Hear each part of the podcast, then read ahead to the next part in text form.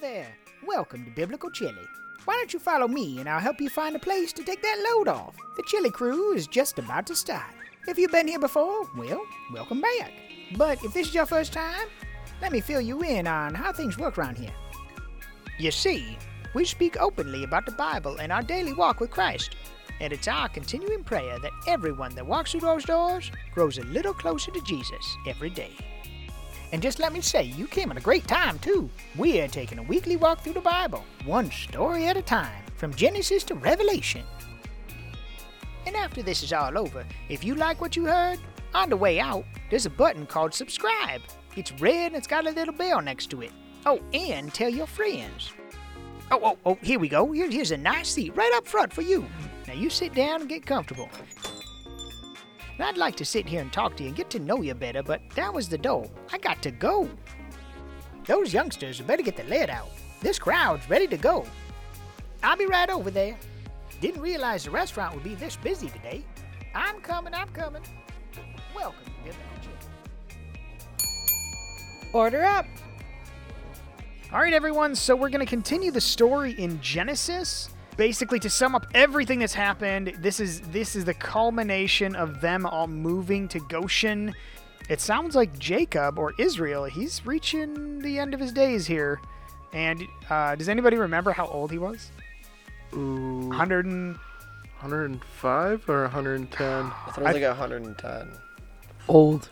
And Joseph said to Pharaoh, The days and years, this is uh, Genesis 47, verse 9. The days and the years of my pilgrimage are 130 years. Few and evil are the days of my lives have been, the life of my Ben, and they have not attained to the days and the lives of the years of my fathers. So yeah, he's he's well over 130 by now. So he's reaching the end of his life, and so and we'll kind of get into this a little bit, but basically, chapter 49, Jacob reaches out to all of his children, blesses or prophesies over them, and, and, and we'll kind of get into that as, as we go along. So, how about let's just jump in head first? Go ahead, Caleb. All right. Jacob blesses his sons. When Jacob called for his sons and said, Gather round so I can tell you what will happen to you in days to come. Assemble and listen, sons of Jacob. Listen to your father Israel. Reuben, you are my firstborn, my might, the first sign of my strength. Excelling in honor, excelling in power, turbulent as the waters, you will no longer excel. For you went up under your father's bed, onto my couch, and defiled it. Does anybody remember that story? We did. It was several episodes ago. It was when I think it was when Joseph was in in Egypt. He like slept with his concubine or something. I mean, I'm sorry. He did. He's something absolutely terrible. He slept with his, his father's concubine, and it, it wasn't. Many people think, well, you know, it was just, well, yeah, he just, you know, wanted to sleep with somebody. But no, that was actually back then. That was an assertion of power, is what that was, because you slept with the head of that family's concubine meant that you were uh, essentially asserting yourself as the the head of the household kind of thing.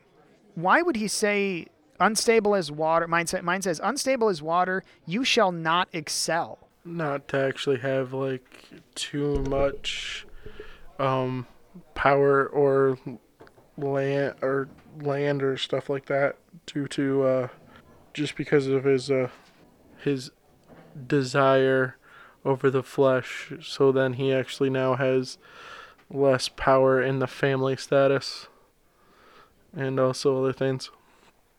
Well, and Reuben, he's the firstborn. So, as part of the normal firstborn inheritance, he should be receiving the kind of headship and authority of really all of Israel. Like, he should, so his tribe should be that. But because of this, there's no, you never see throughout the entire Bible anyone from the tribe of Reuben ever having any sort of position of authority, whether in their kind of government system or battle or war or anything like in they're kind of small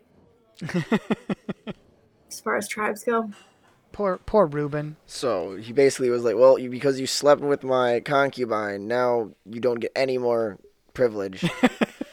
right well like what justin said it's like because you you know kind of undermined my authority you tried to steal my authority when i was still here you're never going to get it At, at this point, I guess it would be like a you're never gonna get any, like no power. Right. Yeah. Seems like there's a prophetic aspect to his words here.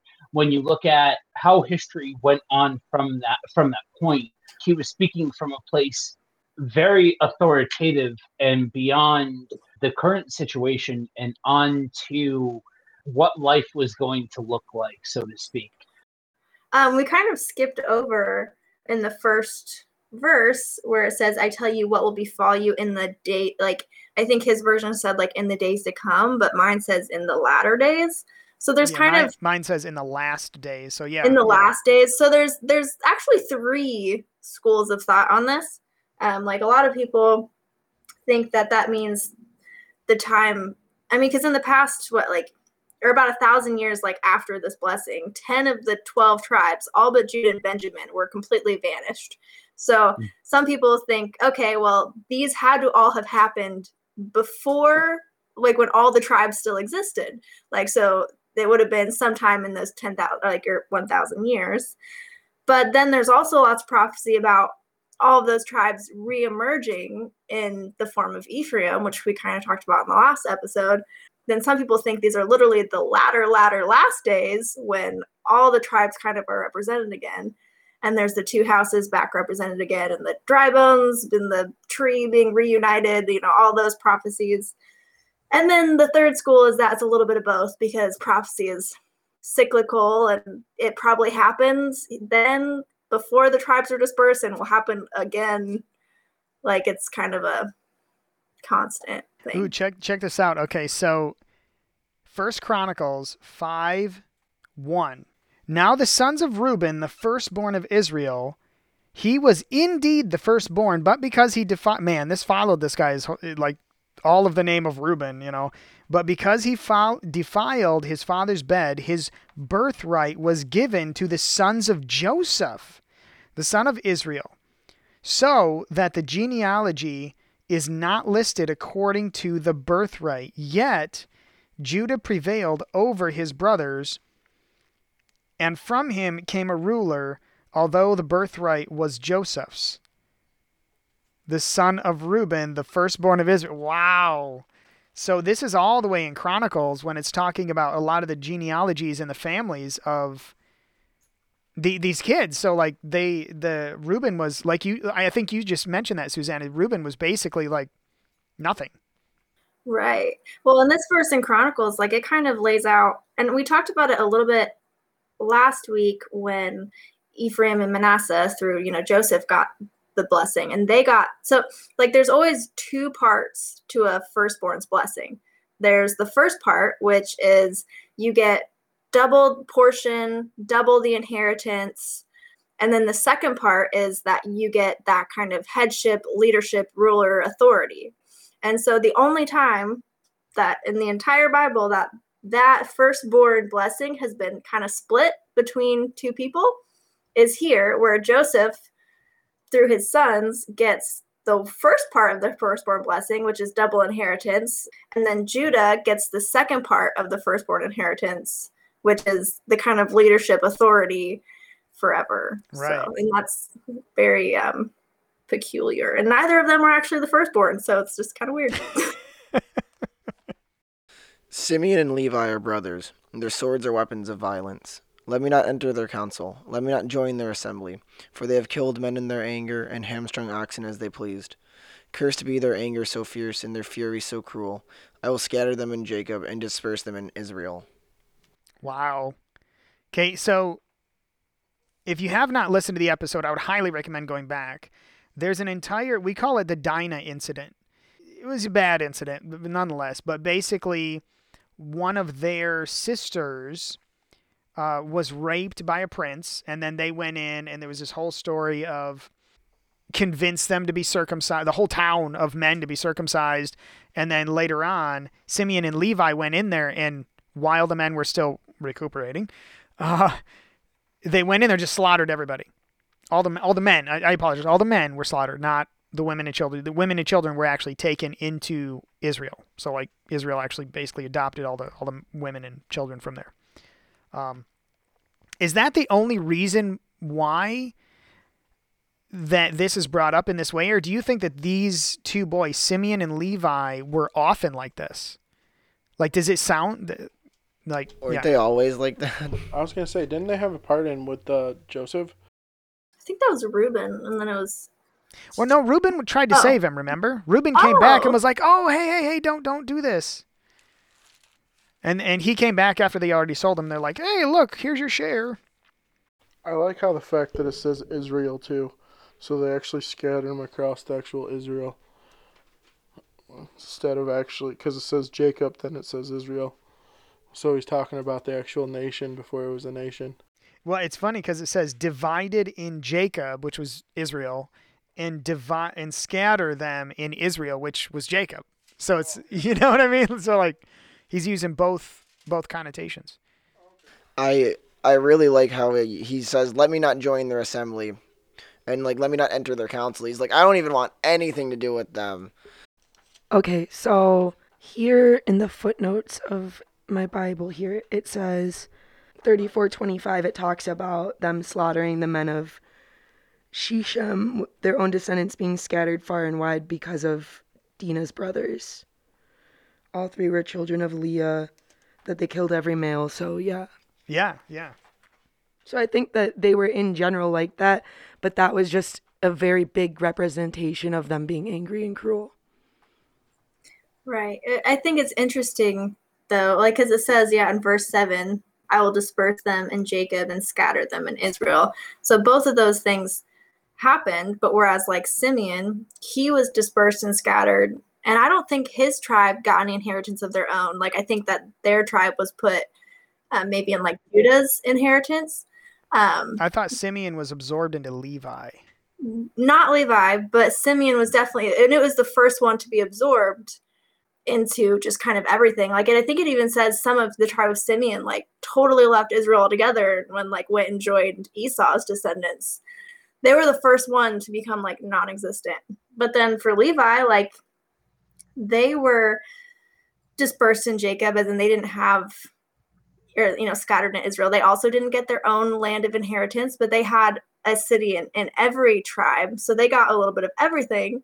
And they kind of got the blessing, like they, they got the priesthood, which is always kind of portrayed as being a big blessing. So it's like, you know, Simeon was lost their identity and, you know, was kind of extinct, whereas Levi's separation became like a holy separation, you know. Yeah, because it's it actually says that here. That's perfectly worded because it says uh, in Joshua 19, it says the second lot came out of Simeon, for the tribe of the children of Simeon according to their families, and their inheritance was within the inheritance of the children of Judah. So yeah, they they were like you like you just said, they were just basically you're gonna be Judah's now. Right. Judah, your brothers will praise you. Your hand will be on the neck of your enemies. Your father's sons will bow down to you. You are a lion's cub, O Judah. You return from the prey, my son. Like a lion, he crouches and lies down. The scepter will not depart from Judah, nor the ruler's staff from between his feet, until he comes to whom it belongs, and the obedience of the nations is his. He will tether his donkey to a vine, his colt to ch- the choicest branch. He will wash garments in wine, his bl- robes in the blood of grapes. His eyes will be darker than wine, his teeth whiter than milk. Okay, guys. Somebody give a jump in on this because there's a lot. It talks about him being like a lion. It talks about a, a scepter. It talks about lawgiver, binding his donkey on on the uh, the donkey's colt and the choicest vine. I- I don't know about you guys, but this sounds re- a whole lot like prophetic symbolism. I think it's interesting that the lion cub reference because they do call Jesus the lion of the tribe of Judah. Perfect. And what did Jesus ride in on when during his triumphant entry into Jerusalem? What did he ride in on? Donkey. Donkey. I mean, it was a colt. And and you know, I just I find that interesting. And then they they also talk about uh, when it comes to the vine, uh, Jesus Jesus gave the reference of we need to be grafted into the vine, and it just some of these symbolisms are just so parallel to Jesus. Right. Well, back up too to um, the scepter will not depart from Judah. So Judah was someone from the tribe of Judah was always in authority. You know, we have the big King David all the way Oh. to then Jesus, who came from Judah, and you know all power and authority was given to Jesus, and to him who shall be the obedience of the peoples. So the hand shall actually be around thy enemy's neck. He was surrounded by Jesus was actually surrounded by Romans. There was persecution through that and everything else. So he was actually walking with all the other people around him and they're Romans. That is actually one of the biggest things that I see. I think of it as like he's literally saying you're going to pave the way for Jesus to come into this world in a sense. but that answers the question of what he means by what will happen in the days to come because he's in a sense literally prophesying Jesus. There's a sense that it's a it's a yes and sort of situation whereas he, he's speaking to current situation but there's a sense of prophetic speech to what he's saying and it's and you lose something when you try to approach it from drawing a hard line between the two when you realize there's implications for the current as well as for the to come it's almost like a prophetic to come history, if you know what I mean. Like Yeah. it, yeah. Like, I, I- don't know what that's. Oh, it's it's called a prophet. I'm sorry. It's called a prophetic continuum.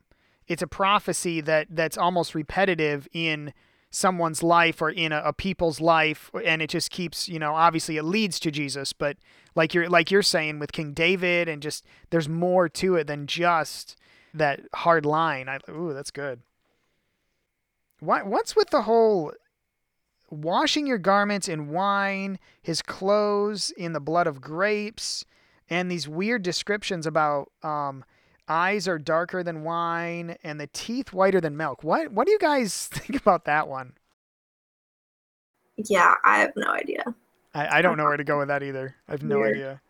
The thing I could think of maybe was like his robes in the blood of grapes. Don't they talk about the grape press of wrath or something in like Revelation where There is a symbolism actually. There is a symbolism of G. Well, it's actually a, a, a it's a description of Jesus when he comes as a conqueror. The the second time he comes, he comes as a conqueror, and one of the descriptions is he he he actually is wearing a cloak or a cape, more like a cloak, but his cloak is actually it says it's dipped in blood. So it's a it's a that's a, a fuzzy kind of parallel, but it's the same thing. It's his garments are, are dripping with blood, um, but this says the blood of the grapes. Although I don't know because Jesus did say, you know, when he when he did the the communion, he said, "This is my blood." You know that kind of symbolism with with the grape juice. Okay, so go ahead and read uh, verse thirteen. All right. Zebulun will live by the seashore and become a haven for ships. His borders will extend towards Sidon. I didn't know when I read this. I didn't know where to go with this. Like I don't know the history of him, of Zebulun. Um, what did what did he do? Did he was he like just fisherman or something? Well, yeah, so I guess it's kind of saying that like he's going to be like a merchant and a trader, which is kind of what his tribe was. So it's it's basically just saying like you guys are going to be and that's just your tribe. like these all end up becoming their like tribal identities and he was the the merchant and uh his you know the ancestors kind of had a lot to do with like literally just shipping and that whole industry for a long time so it seems really literal. I feel like there might be some more less literal meaning behind it, but It says in the footnotes of this Bible, um, though landlocked by the tribes of Asher and Manasseh, the descendants of Zebulun were close enough to the Mediterranean, within 10 miles, to feast on the abundance of the seas. That's what I was thinking. They were going to be fishermen because that's normally the trade of the day. That and salt, especially during this time, because they still actually have the salt, the clear water salt. So it has so much abundance of salt. oh no, it yeah, makes no, you they would have had the. Dead Sea right in the middle of their country. Yeah. and they would have also had the Sea of Galilee. Mhm. Um, I mean that's on the eastern side, but So yeah, it's probably just literal. Yeah. There's not much to say about Zebulun, Zebulun, but you're gonna be one fisherman there. I hope you like fish. Right. I mean, I guess it seems kind of positive. You know, it's not anything yeah, bad. it's not, yeah. Short and sweet. yeah. If you're not a vegetarian.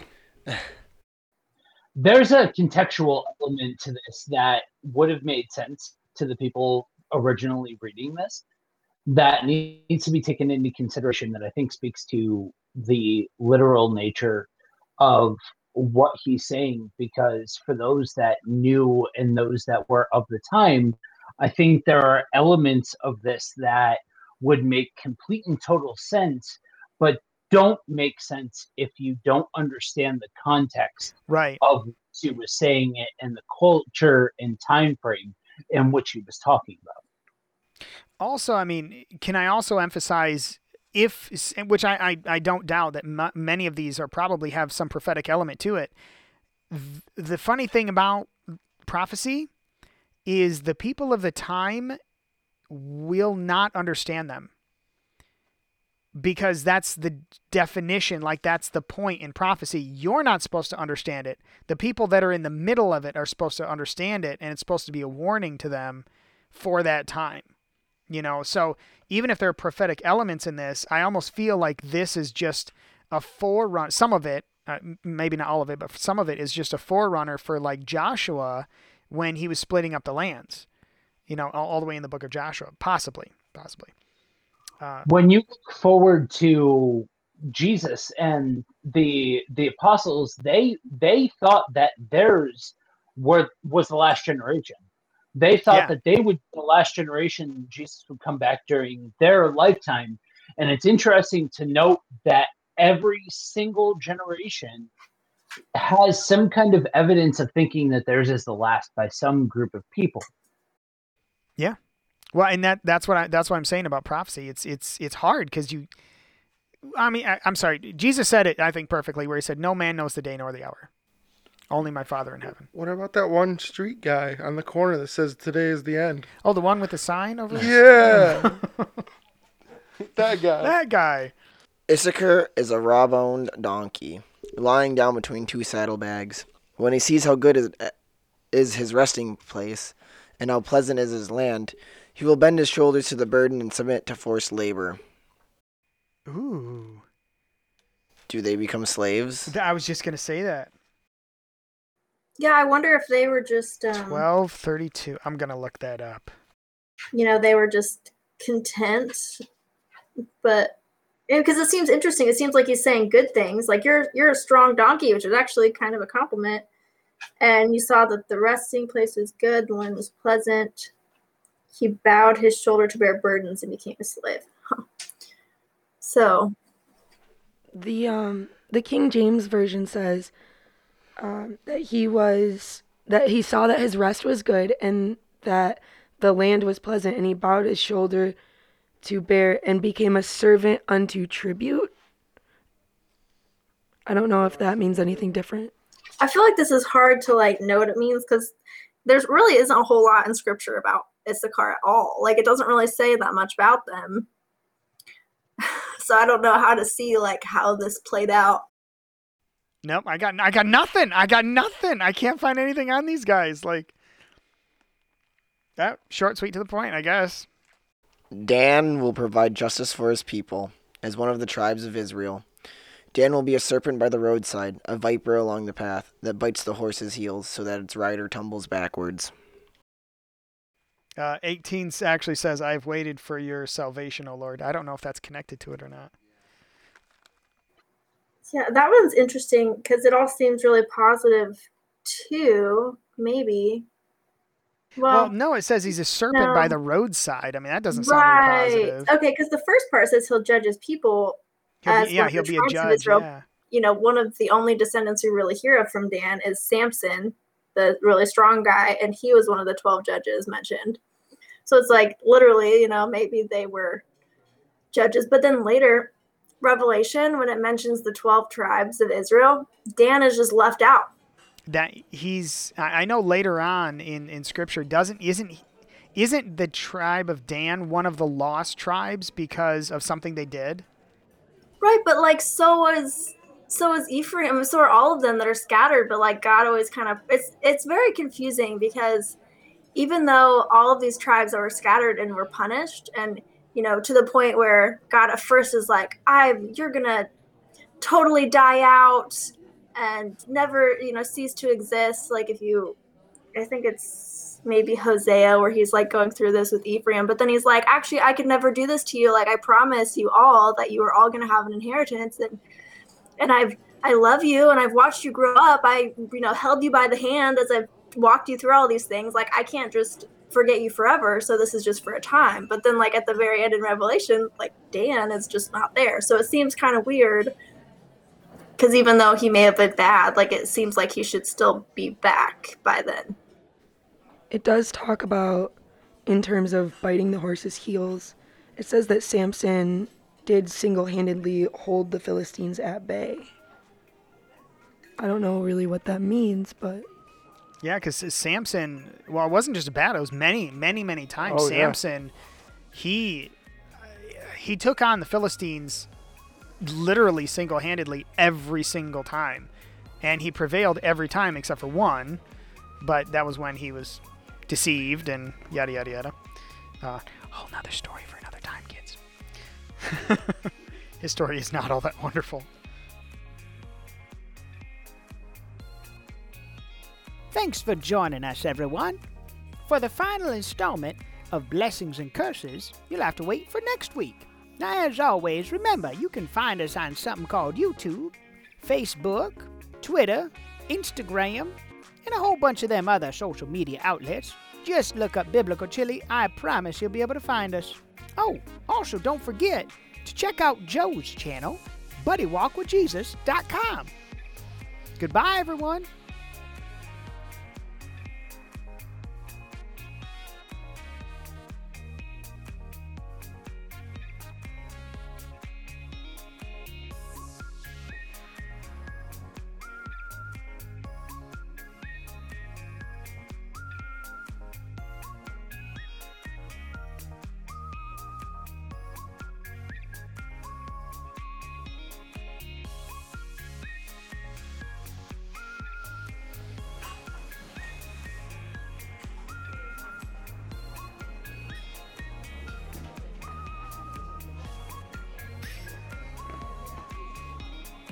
Do you think they're still listening? I doubt it. There can't be that many people that listened all the way to the end of the track. Most of them probably skip it. But in case you did, congratulations. You're one of the few. We love you.